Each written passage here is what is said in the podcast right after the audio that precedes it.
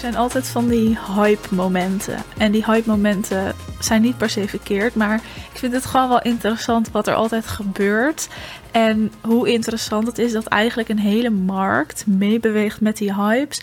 En dan ja, verzakt dat weer een beetje en dan komt er weer iets anders op en dan verzakt dat weer een beetje. Dan wisselen we het weer ergens voor in. En de visie van de hele markt die verandert dan ook mee. En dat maakt het natuurlijk interessant. En ja, het is vanzelfsprekend dat we elkaar gewoon een beetje volgen. Zo zitten we ook in elkaar en dat biedt ook een bepaalde veiligheid. Uh, vroeger leefden we ook samen en volgden we elkaar allemaal. Dat was een bepaalde manier van veiligheid creëren. En toen was dat letterlijk noodzakelijk om te overleven. Dus hebben we onszelf dat aangeleerd. En dat soort dingen zitten er gewoon nog steeds in. Dus je wil je niet te ver van de groep af distancieren, omdat dat ja, gevaarlijk is. Hè? Dat is onveilig. En dat zit er dus nog steeds in. En dus volgen we elkaar nog steeds. En een van de redenen waarom het zo goed is om slim en strategisch je reviews in te zetten. Of je klanten te vragen om iets over jou te vertellen. Omdat dat gewoon werkt. Maar ook omdat het fijn is om het van andere mensen te horen. Maar goed, ik heb het idee dat er weer een soort hype aan het opkomen is. En ik dacht, laat ik daar gewoon eens wat over zeggen. Want het is een goede hype, tegelijkertijd ook een beetje gevaarlijk. Eigenlijk net als elke hype. Ik vind het sowieso niet verstandig om met hype zomaar mee te gaan. Clubhouse is een mooi voorbeeld. High-end, high-end ondernemen, dat is een mooi voorbeeld. Maar zomaar met een hype meegaan, dat is nooit verstandig. Dat betekent ten eerste dat je ook onstabiel staat in je bedrijf. Want als dat niet zo zou zijn, dan hoef je niet mee te gaan met die hypes, omdat je gewoon een stabiel bedrijf hebt en daardoor ook makkelijker en slimmer keuzes kan maken.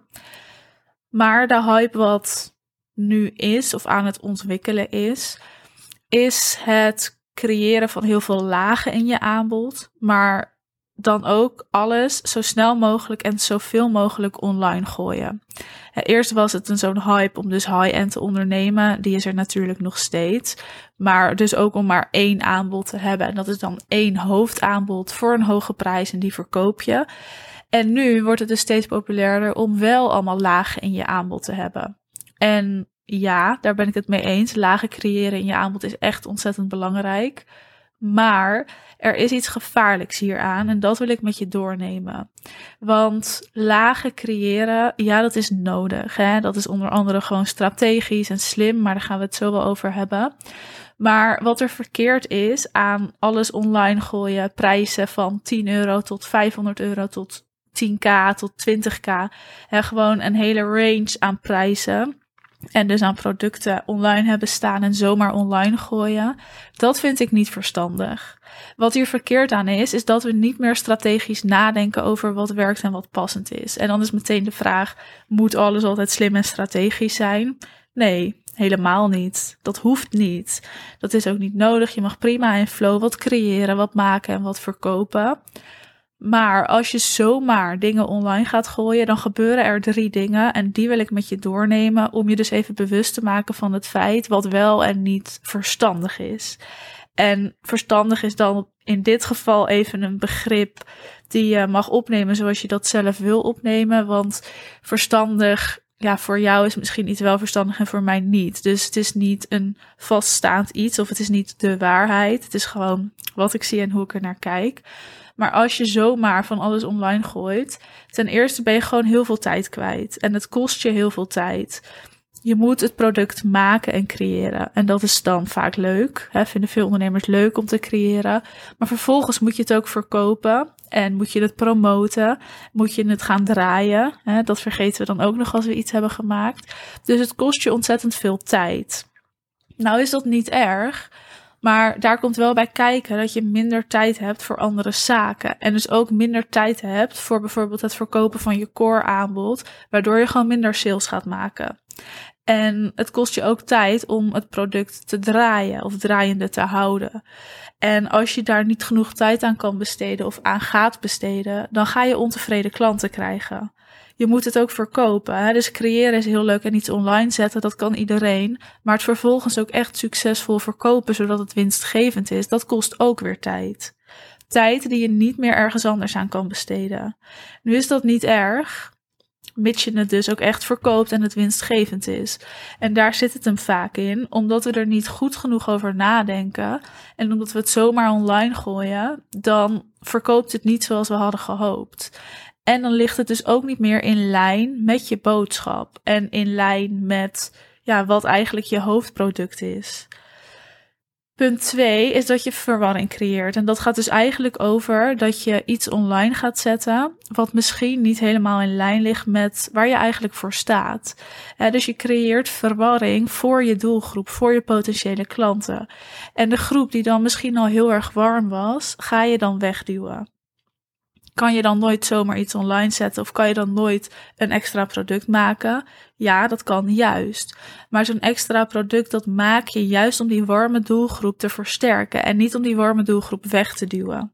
Dus je moet gewoon heel goed nadenken, wat ligt echt in lijn met mijn boodschap en met mijn visie en waarmee ga ik echt iets bijdragen, wat dus ook waardevol genoeg is, maar wat ook weer een extra opstapje is naar je hoofdaanbod vaak. En om zoiets te creëren mag er gewoon dieper over nagedacht worden. En daarnaast creëer je ook verwarring aan de achterkant. Hè, dus voor jezelf, aan de achterkant van je bedrijf. Want je moet het aan de achterkant ook kloppend maken of automatiseren. Zorgen dat alles op tijd online staat. Zorgen dat je ook een soort van klantenservice kan doen als er vragen zijn. Als je dat niet doet en de achterkant niet kloppend is en dus te verwarrend is, ga je weer ontevreden klanten krijgen. En dan beschadigt dit dus je naam. Het beschadigt de waarde die jij biedt. En dat is gewoon zonde. En ik hoop dus dat als je dit nu luistert en je wil iets online gooien, dat je dan eerst dit soort dingen afgaat. Voordat je het online gooit, zodat je niet dat warme publiek wat je al hebt aangetrokken weg gaat duwen. Punt 3, dat is dat je gewoon simpelweg focus gaat verliezen. Als je continu maar met iets nieuws bezig bent, dan verlies je focus.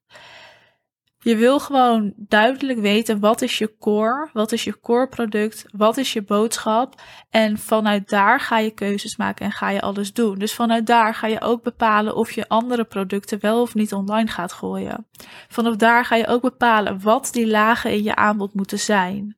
Ga je slim inzetten, opzetten en verkopen, zodat het een opstap is naar, dat het kloppend voelt. Op die manier verlies je niet je focus.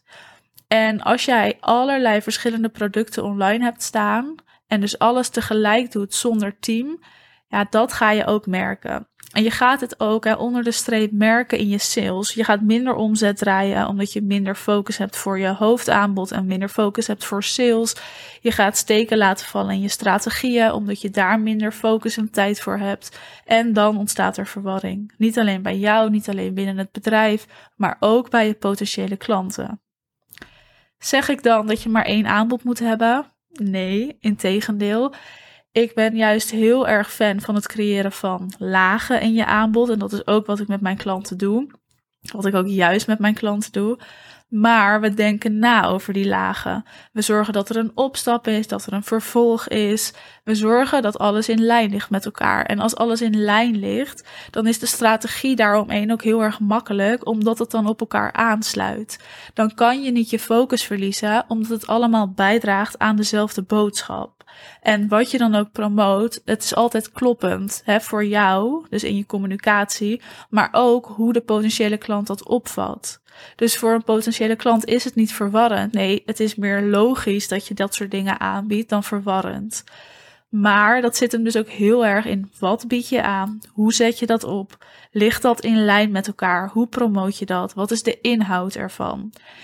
En dat onderschatten we. Het is zo belangrijk om het juiste aanbod online te hebben staan.